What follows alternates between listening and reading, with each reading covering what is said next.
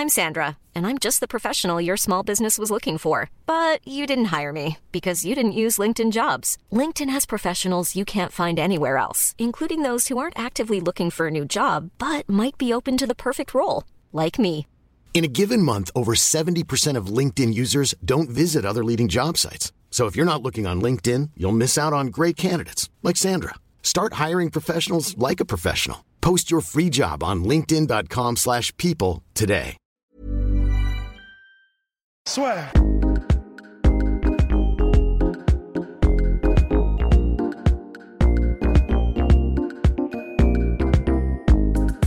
Brian T. City, Max Holloway, UFC 231, 8 décembre à Toronto, Canada. Bien, eh bien monsieur, c'est le combat featherweight le plus attendu depuis un certain mois de décembre 2015 où José Aldo fut opposé à Conor McGregor. On est, on en est là au niveau de l'histoire.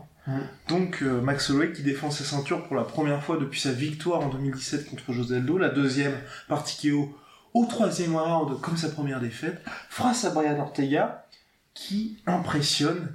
Et d'ailleurs on va commencer par ce combat-là, parce que c'est finalement celui qui nous intéresse le plus de cet événement-là, entre deux mecs qui sont absolument exceptionnels, j'irais même jusqu'à dire exceptionnels. On ne sait pas, on ne sait pas qui va s'imposer. C'est 8 décembre.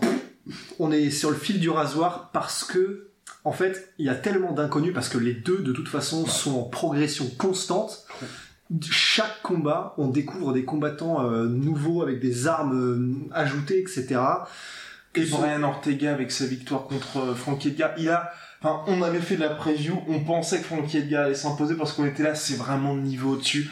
En plus, Frankie Edgar est infinissable et il a scotché tout le monde Tout parce qu'il a dosé en boxe. Qui plus est au premier rang, parce que Brian Ortega avait la réputation qui était, c'était pas qu'une réputation, ça se voyait sur tous ses combats. C'est un diesel le mec normalement. Les deux premiers rounds, et d'ailleurs pour reprendre Paulie Damso, il perd ses combats jusqu'à ce qu'il les gagne. exactement Et finalement là, dès le premier round, boum, le mec a créativement explosé, enfin, petite maestrie en striking face à Frankie Edgar, qui plus est, en plus Frankie Edgar qui ensuite a battu euh, Cub Swanson, donc qui a montré qu'il n'avait rien perdu de sa superbe. Bref, Man Ortega, avec son dernier combat, en a impressionné plus d'un, et est passé de peut-être un petit peu léger contre Max Holloway à oh, problem. Ouais, il est, il est tellement en progression, mais genre Oh, exponentielle à chaque combat, que, en fait, même si on, a, on pouvait avoir des doutes, et c'est- c'était c'était assez légitime. Oui, tout à Quand fait. on voit ses combats voilà, contre Moicano, ses combats contre Swanson, etc., il est, on se dit, ouais, bon, au sol, de toute façon, il n'y a plus aucun Non. doute. C'est c'est- c'est- c'est un, c'est un bazooka, mais d'un autre côté, debout, c'est prenable. Le problème, c'est que maintenant, on en est plutôt à se demander, ok, il vient de mettre KO un mec qui n'a jamais été mis KO de sa carrière alors qu'il a combattu des monstres. Ouais. Et jusqu'où, en fait, on se demande où est le plafond, en fait. C'est-à-dire, euh, Ouais. jusqu'où est-ce que le mec peut aller? Et ben on aura une réponse, un élément de réponse contre contre comment dire contre Holloway parce que là contre Holloway tu peux pas arriver avec euh, avec un demi bout de box, Ouais. il faut arriver avec le package complet parce que Holloway lui il déconne zéro. Il déconne. Il est extrêmement complet, il y a une gestion des distances qui est magique, il frappe dur, il frappe fort, il est rapide, il est varié, il est varié au niveau de, de, de, de ses attaques, mais aussi euh, des angles qu'il utilise, il est varié, il, Et il a a pas peur. il, a, pas- jamais peur, il, a un mental de ouf, il ne recule pas, il a un cardio d'enfoiré pour aller avec ça. Donc, euh, si et, et surtout, il est très constant. Max Holloway, il, sait jamais en dents de scie, c'est pas Donald Cerrone, on Ouais. sait tout le temps qu'on va avoir un tip top de Max Holloway. Et donc là, voilà, il y a, il y a intérêt à ce que Brian Ortega soit au top du pop de sa forme.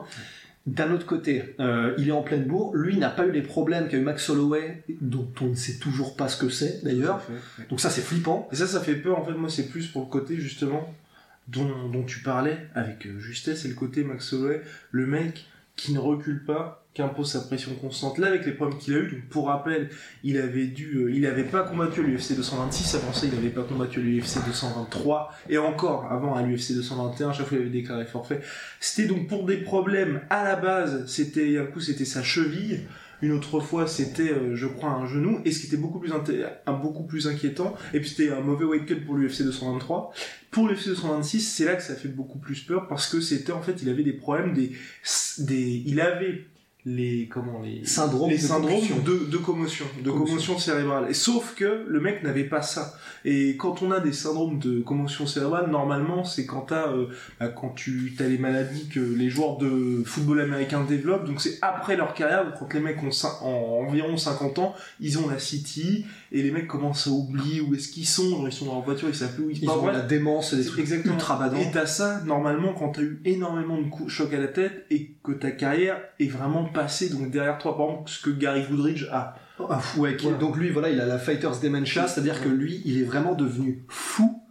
Euh, à cause de ça, il y a des mecs qui deviennent complètement bipolaires et qui se suicident. C'est beaucoup le cas des footballeurs américains. Et c'est longtemps après la carrière, normalement. Pas quand t'as euh, 26 ans. 20 27 je crois Ouais. mais du coup euh, de toute façon ou alors ou alors donc la troisième option ce serait qu'il est particulièrement sensible à ce genre de truc et on avait déjà cité dans des podcasts euh, il y a quelques temps euh, Joseph Valtellini le kickboxer qui a arrêté sa carrière à cause de ça parce que lui avait des syndromes tellement violents euh, dus à des commotions qu'en fait euh, il, il développait une hypersensibilité lumineuse il peut, euh, le traitement qu'il a dû suivre pour ça, c'est genre trois jours dans une pièce qui est entièrement noire, et s'il y a ne serait-ce que la lumière de son portable qui se recharge, pour lui c'est genre une torture et tout. Donc le cerveau flingué, mais flingué. Et il, d'ailleurs maintenant il ne combat plus évidemment parce que c'est extrêmement sérieux. Donc Si c'est inquiétant, ça- si c'est ça, c'est très inquiétant. Euh, et, ça, et ça pourra peut-être impacter la manière dont il s'est entraîné, Max Holloway, peut-être plus de sparring, peut-être plus, on sait pas comment ils se sont organisés. Et comment il va aborder le combat Parce que c'est ça aussi, parce que quand t'as un truc comme ça, tu te dis, bah, me prendre des coups dans la tête, c'est pas. Je sais de base que c'est pas bien, mais s'il en plus Max Holloway qui en plus est père, donc ça ajoute aussi au côté euh, émotionnel, qu'il a, qu'il ait moins ce côté un petit peu euh, lion euh, fougueux Ouais. qu'il avait précédemment. On se souvient notamment de son combat contre. Euh, Euh, euh, oh non, Allez, oh voilà, oh voilà. José Aldo. Non, non, celui, mais qui- oui. non, mais celui qui l'a combattu. Oui, ou euh, les 15 dernières secondes, là où ils sont là. ta, ta, ta. Putain Oh le professionnalisme Il a, il a une espèce de mimulet. Oui, oui, oui, oui. Attends, je vais le trouver avant que tu trouves ce Allez. putain d'enfoiré. De- Il est mexicain. Oui, oui. Il a gagné son dernier combat. Il s'appelle. Oh, et- Allez, allez, allez, allez.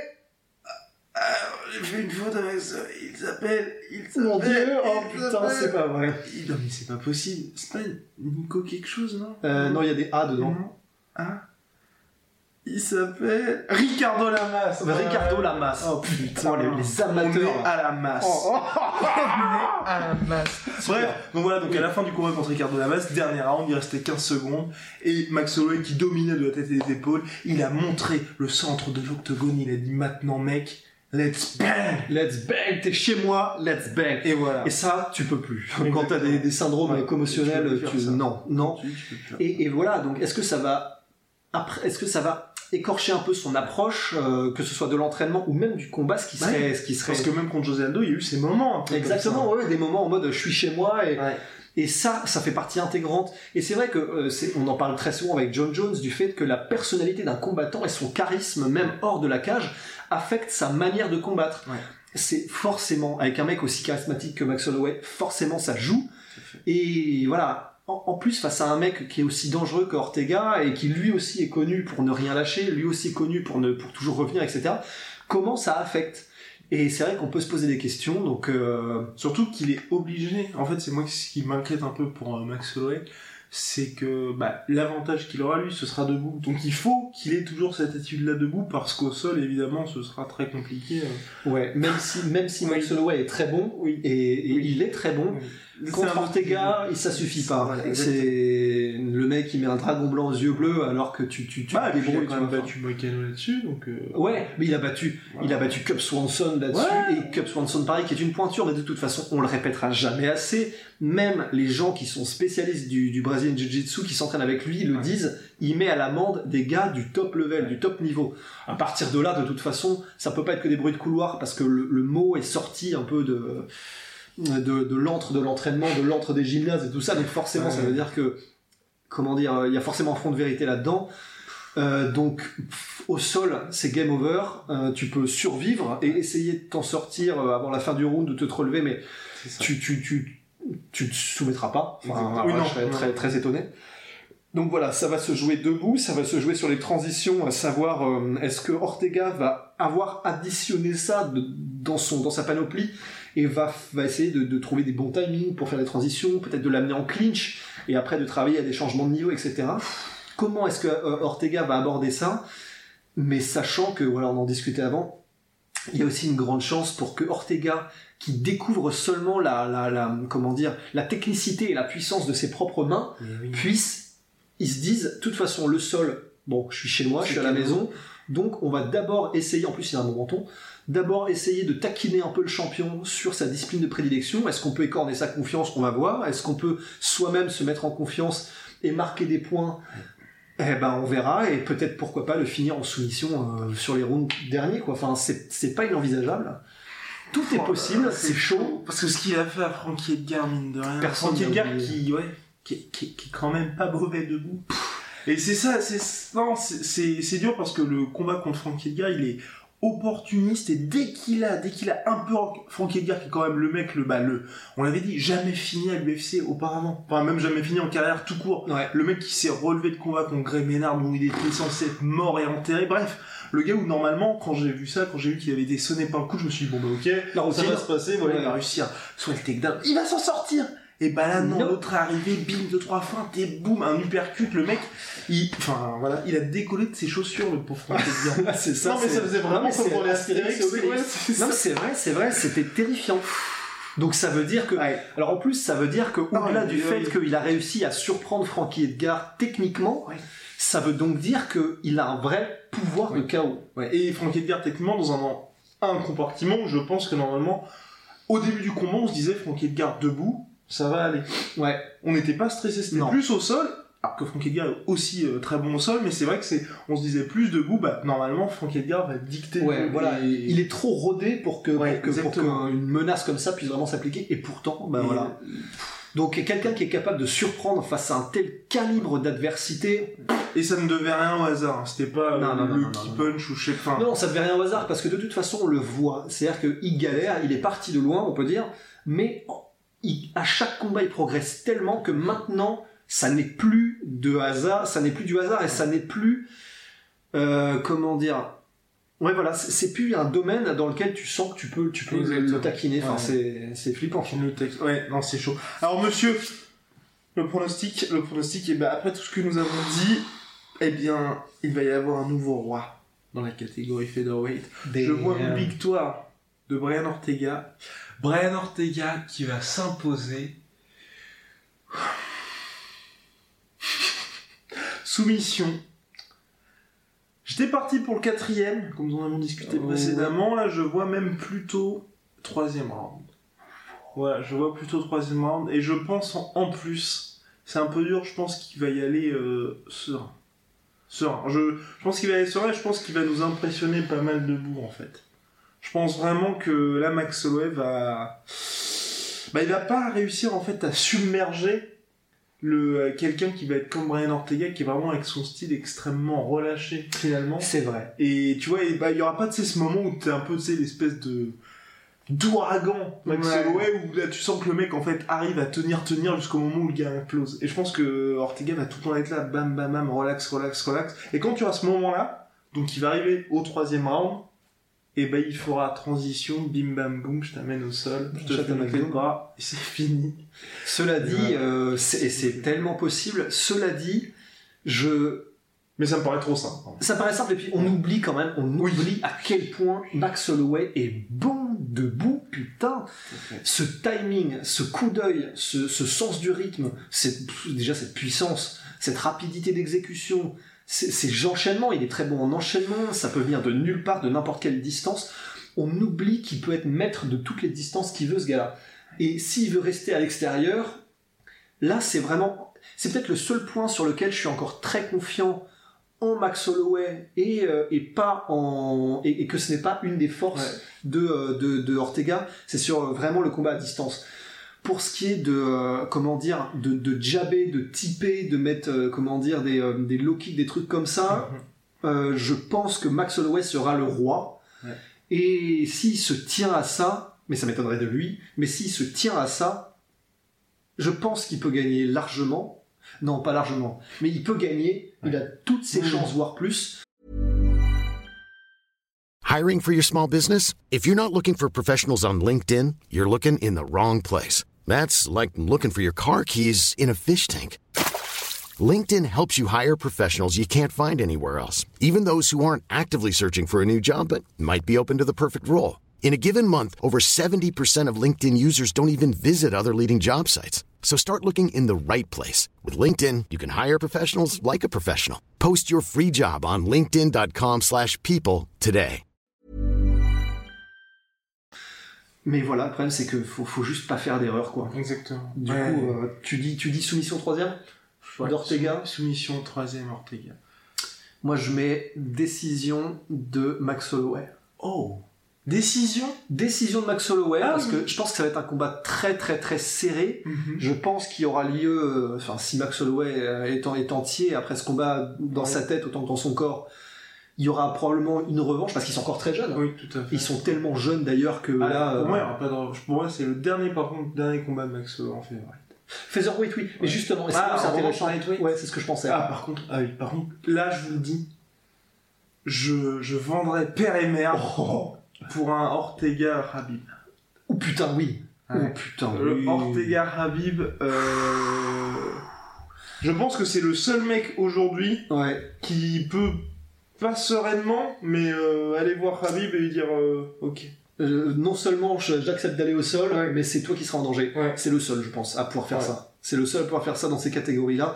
Il y a des gros lutteurs qui peuvent peut-être prétendre mettre en danger Habib. On va pas partir dans des digressions de Habib, mais juste comme ça pour le dire, il y a peut-être des Ousmane, des Colby, des, des Tyrone qui Ben sont tous dans la catégorie au-dessus. Mais voilà, si- Ouais. il serait obligé de descendre. Mais là, dans, les mecs qui, pourraient combattre en lightweight, je pense Ortega, que, ouais. Psst, toutes ses chances. Il a toutes ses chances. Et ce serait tellement stylé. Oh là là. Après, euh, bon, il a l'air d'être Mais je parti vendrais pas père et mère, hein, euh, c'était une expression. bien entendu. Papa, Ouais. vraiment. on t'aime, enfin tu Mais tu oui, je vous aime aussi, hein, mais c'est c'est vrai que c'est différent. je suis pas. Donc bref, pour dire, euh, pour en revenir, ouais, donc euh, Max Holloway, ouais, dernier combat en, en featherweight. Mais contre, le problème, c'est que les, les, les deux, pour moi, Ortega va par contre rester un petit peu plus longtemps. Parce que c'est vrai que là, si les deux se barrent, il n'y a plus personne. Et, Ah, par contre, ouais. et moi, c'est ce qui me fait peur, en fait, avec Max Holloway. Je veux pas, je veux pas lui manquer de respect parce que je l'aime énormément, Max Holloway. Mais, est-ce que, on, à la manière de Dimitri Johnson, on n'embellit pas un peu le palmarès de Max Holloway dans le sens où il est devenu champion ceinture intérimaire en battant Anthony, euh, euh, Pettis. Anthony Pettis, qui est euh, ce qu'on sait aujourd'hui loin d'être euh, le grand Anthony Pettis d'avant. D'autant plus qu'il était- son- oui, était diminué par son cut, exactement. qu'il Et n'a puis plus retenté. obtenu le title shot, on ne sait trop comment. Ensuite, il a battu deux fois José Aldo, José Aldo qui était, enfin, qui est plus non plus le grand José Aldo. Il a battu, en fait, c'est ça que je reproche un petit peu, à- enfin, je reproche, je reproche pas, mais il, il est sur la plus imposante série de victoires actuelle de l'UFC avec 12 victoires si je ne m'abuse. Il a battu tous les noms, mais il n'y a pas eu, en fait, cette référence ou le truc à la Conor McGregor de tu fais tomber le roi dans son prime, en fait. Et c'est ce qui m'inquiète un tout petit peu. C'est vrai. C'est-à-dire que je vois, je vois ce que tu veux dire et finalement je partage. Il n'y a pas eu cette, euh, il n'y a pas eu ce degré de hype, cette Ouais. marche dépassée par un exploit. Il a jamais battu la référence, en fait. Ouais, ou alors battu, euh, ou, ou alors parce que quand je dis exploit, tu vois, je pense à Ortega qui met KO Frankie Edgar. Oui, voilà. C'est-à-dire que c'est Ouais. une référence, même si ce n'est pas la référence, Ouais. mais c'est un exploit en soi parce qu'il il accomplit euh, l'impossible, tu vois. Et c'est vrai que même s'il est impressionnant et qu'on peut d'abord juger ce qu'on voit, c'est-à-dire une technique Mhm. incroyable, Tout à fait. euh, et une- bon, il, est- exceptionnel comme combattant, ça on le voit, mais c'est vrai qu'il n'a pas eu ce, ce combat de référence où il a accompli l'exceptionnel. Il a, il a pas, voilà, il n'est pas encore monté euh, pour euh, mettre KO Anthony Ferguson, il n'a pas encore mis KO Connor en featherweight. Donc je vois ce que tu veux dire, ça Et me même au niveau des styles, t'as pas eu le. Tu vois, par exemple, là, Ortega, on est là en train de se dire, putain, c'est vrai que le sol, ça peut être très très chaud. Parce que c'est vrai que les top top calibres que euh, Holloway s'est tapé, bah les donc euh, Lamas, euh, Aldo. Aldo, Pétis, c'est pas des mecs qui sont réputés pour leur sol. C'est ça en fait qui me fait un petit peu peur, c'est que les seuls les, les points d'interrogation sont sur des choses où finalement on l'a jamais vu face à de C'est vraie vrai. adversité. On pourrait dire que Lamas, qui est quand même un très bon lutteur, euh, il, a, il a su euh, nullifier ça parfaitement. Mais c'est vrai que c'est un peu le seul, seul maître étalon qu'on ait. D'où c'est vrai peut-être euh, l'incertitude là. hein. Putain. Parce qu'il n'y a pas eu ce. S'il y avait eu, tu vois, le combat précédent qui devait y avoir Holloway contre Frankie Edgar, mon discours aurait été différent. Parce que tu vois, il aurait eu cette espèce de mec euh, qui est bah, comme Yair Rodriguez, tu vois, le, enfin, comme Frankie Edgar contre Yair Rodriguez, le mec qui brise la hype et qui est un peu, voilà, le, le gars où tu sais, bah, si tu passes Frankie Edgar, t'es calibre. T'es officiel. euh, t'es- exactement, t'es officiel. Et là, ce qui m'embête un petit peu, c'est qu'à chaque fois, tous les chocs qu'il y a eu, c'était des chocs qui étaient dans le style plutôt à son vrai. avantage. C'est vrai. Mais après, euh, voilà, Max Holloway, la plus grosse série active de l'UFC de victoire, Ouais. c'est quand même euh, du très très Oui, très solide. d'autant plus qu'on peut pas lui en vouloir, lui n'y est pour Oui, rien. C'est vrai. Après, euh, juste en aparté, tu disais que quand la, quand, s'ils partent, Ortega et Holloway, la catégorie meurt, c'est peut-être vrai pour un, un temps, mais Oui, en revanche, avec les habits qui arrivent et les Yair Rodriguez, Oui. on, on a quand même du vrai. beau- Mais je veux dire, il y aura deux, enfin un an. un Oui, an, ouais, il y aura, il y aura un peu de battement. Genre un Moïcano champion, tu vois. Ouais. Non, je pense qu'ils mettront Zabit avant de mettre Mokan. Ouais. Zabit. Zabit. Ouais, non, mais c'est clairement. Donc c'est un peu ça, moi, qui m'intéresse. Et puis j'aurais aussi, c'est terrible avec Max Holloway, mais le son forfait de l'UFC 223, moi, je, je pardonne pas. Euh, son, euh, quand il a. hum, Quand il devait y avoir, mec, le combat. Avec Rabib? Ouais. Oui, mais c'est pas de sa faute. Non, c'est pas de sa faute. C'est la putain de commission Oui. qui n'y connaît que dalle. Mais s'il y avait eu ce combat. Mais je sais. Oh, Oh, ça aurait été ouf. Mais tellement ouf. oh là là. Ouais. Bah ouais. Mais il- on se fait du mal là en Oh là. Bref, enfin bref, terrible. Le combat qui avait été annoncé en plus le 1er avril. Ah putain, mais oui, c'est vrai. Oh purée. Ils ont osé. Ouais. Enfin, donc là pour le donc euh, pronostic, donc euh, Orte- euh, Holloway par décision et pour ma et euh, pourcentage de sûreté. Parce que maintenant on fait ça. on commence à faire ça Ouais. Euh... Histoire d'être complet comme ça. Parce qu'on n'oublie pas. Non, ah ça, on n'oublie pas. Et pas de genre. Bah, je mets du donc euh, décision de Max Holloway sur à pff, 60%. Oh, Quand même. quand même, j'ai confiance. Et ben moi je mets euh, 48. On va tellement se faire clasher sur ça. Ouais, je sais, mais je mets 48. Tu titilles. Je mets 48 parce que je pense, en fait, je mets euh, Holloway, euh, enfin Ortega victoire à 70%, mais après c'est plus où en fait? Oh, Voilà. C'est plus où. Et ce qui est horrible, c'est que, voilà, c'est ce que j'avais dit à- avant, le, avant le podcast, c'est que j'ai vraiment du mal à voir euh, Ortega galérer contre Max Holloway. Je sais pas, je trouve que lui a tellement tout ce qui précède le combat qui va dans son sens, alors que Max Holloway, là, c'est terrible ce qui. Enfin, il enchaîne galère sur galère sur galère, et puis l'autre, il est. euh, Enfin, t'as l'impression, tu sais, que tous les jours, il apprend un nouveau truc, tu vois. C'est vrai que la marée est plutôt montante pour Ortega euh, et rogne cette euh, comment dire euh, ces, ces, ces collines cette, cette euh, putain essayé de partir dans une métaphore Cette merde Holloway non comment ça comment ça s'appelle déjà quand tu sais en gros tu veux te suicider tu sautes d'une Falaise. falaise c'est ça. Voilà qui rogne la falaise tu vois cette marée montante qui rogne la falaise. Et c'est vrai que tout va dans le sens d'Ortega hein.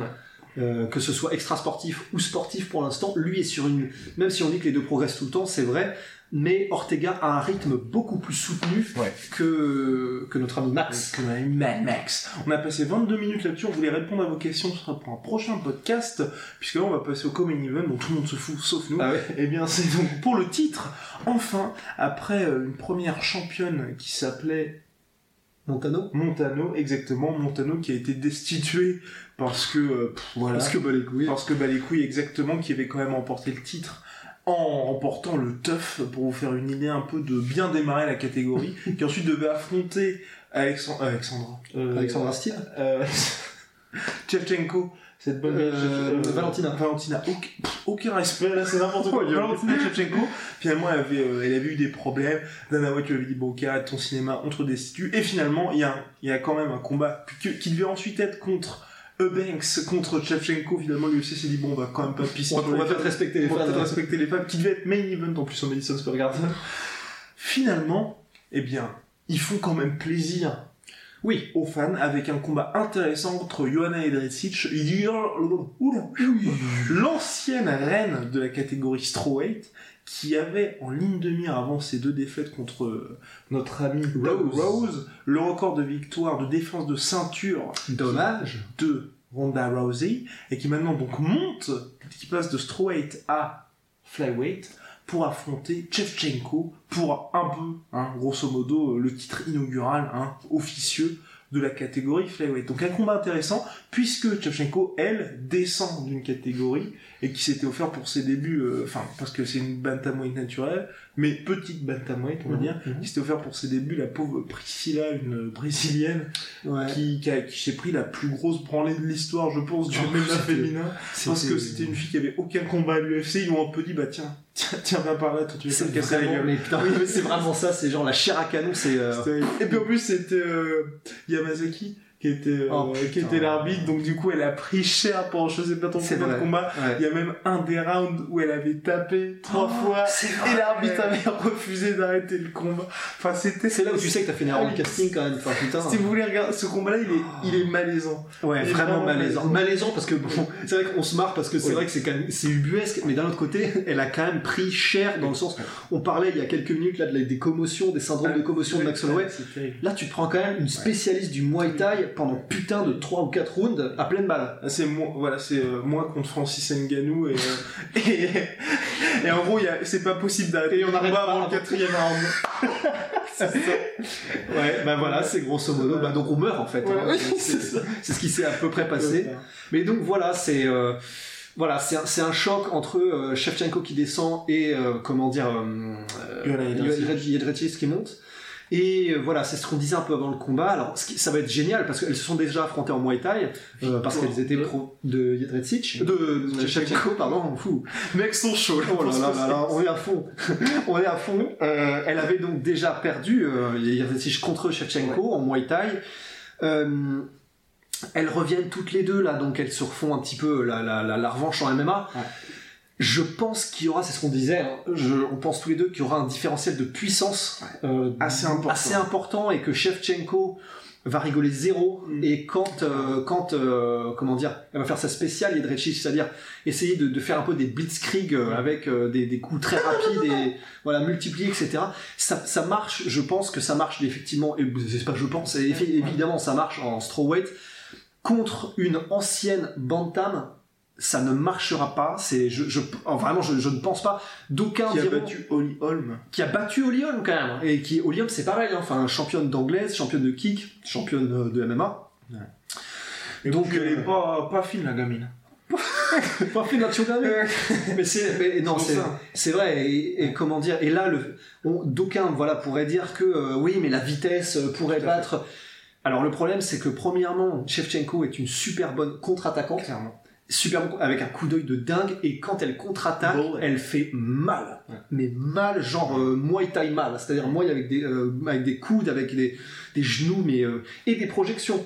C'est-à-dire que oui quand Valentina contre elle va faire je pense beaucoup plus mal à Jedrzejczyk que Jedrzejczyk ne sera capable de la blesser je pense vraiment le différentiel de puissance on en parle souvent avec les avec les Moussassi contre McDonald's avec les, les euh, Storm Shlemenko contre les Ortiz au niveau de, de l'impact que peuvent produire ou pas des gens de catégorie inférieure et ben là je pense qu'on va avoir, avoir à peu près la même chose et d'autant que voilà je finis sur ça d'autant que je pense que euh, Shevchenko pourra mettre vraiment je pense surprenamment facilement Jedrzejczyk au sol quand elle le désirera. Mais Edricic n'a pas les armes, là, en fait. Je- Elle- vraiment je pense Elle est limitée, et puis euh, ce qui est bien, c'est qu'à l'UFC, vous pouvez voir que, en restant sur deux défaites consécutives, on peut obtenir un title shot. C'est parti pour le pronostic, monsieur. Shevchenko KO round 3 Pouf Et ben moi, je vois Shevchenko KO round 2, mais après, euh, après un petit ponçage, je pense, Ouais. Jedrzejczyk. Je pense que ça va être, je pense que ça va être assez, Bon, assez dur. donc Shevchenko aura poncé Jedrzejczyk Oui, oui, va passer Jedrzejczyk, et puis euh, ça se finira par KO, parce qu'on l'a vu, euh, bah, c'est quand même pris ouais, un sale, sale KO contre Tug Rose. Ouais, ça- et ça fait 2-0 quand même, C'est hein. pour ça, et Ouais. c'est ce qui me fait peur. Et puis comme on disait, c'est quand on disait euh, pas fine la gamine à propos de Holm, hein, c'était bien évidemment pour dire qu'en fait Holm qui a combattu ensuite en featherweight est quand même assez grande et assez euh, lourde pour une Massive. combattante massive pour une combattante Elle féminine. pourrait pas cuter elle en flyweight. hein. Exactement. Ou même, euh, on en parlait aussi, de Juliana Peña qui Ouais. elle aussi est assez imposante. Donc c'est vrai que En plongeant. et, et imposante. Et pour les deux, elle les a battus à chaque fois. Donc elle a l'habitude des gros formats aussi. Et Des là, je pense que pour ouais. elle, elle va être, euh, elle va ça va être la petite promenade de santé. Ouais. Ouais, Et ensuite, elle va rester euh, championne pendant très longtemps. je. Ouais, là, pour le... il y a tellement personne, de toute façon. euh, On y Voilà. est Eh ben non, il nous reste une minute. De quoi on parle? On parle de. Allez, à la semaine prochaine.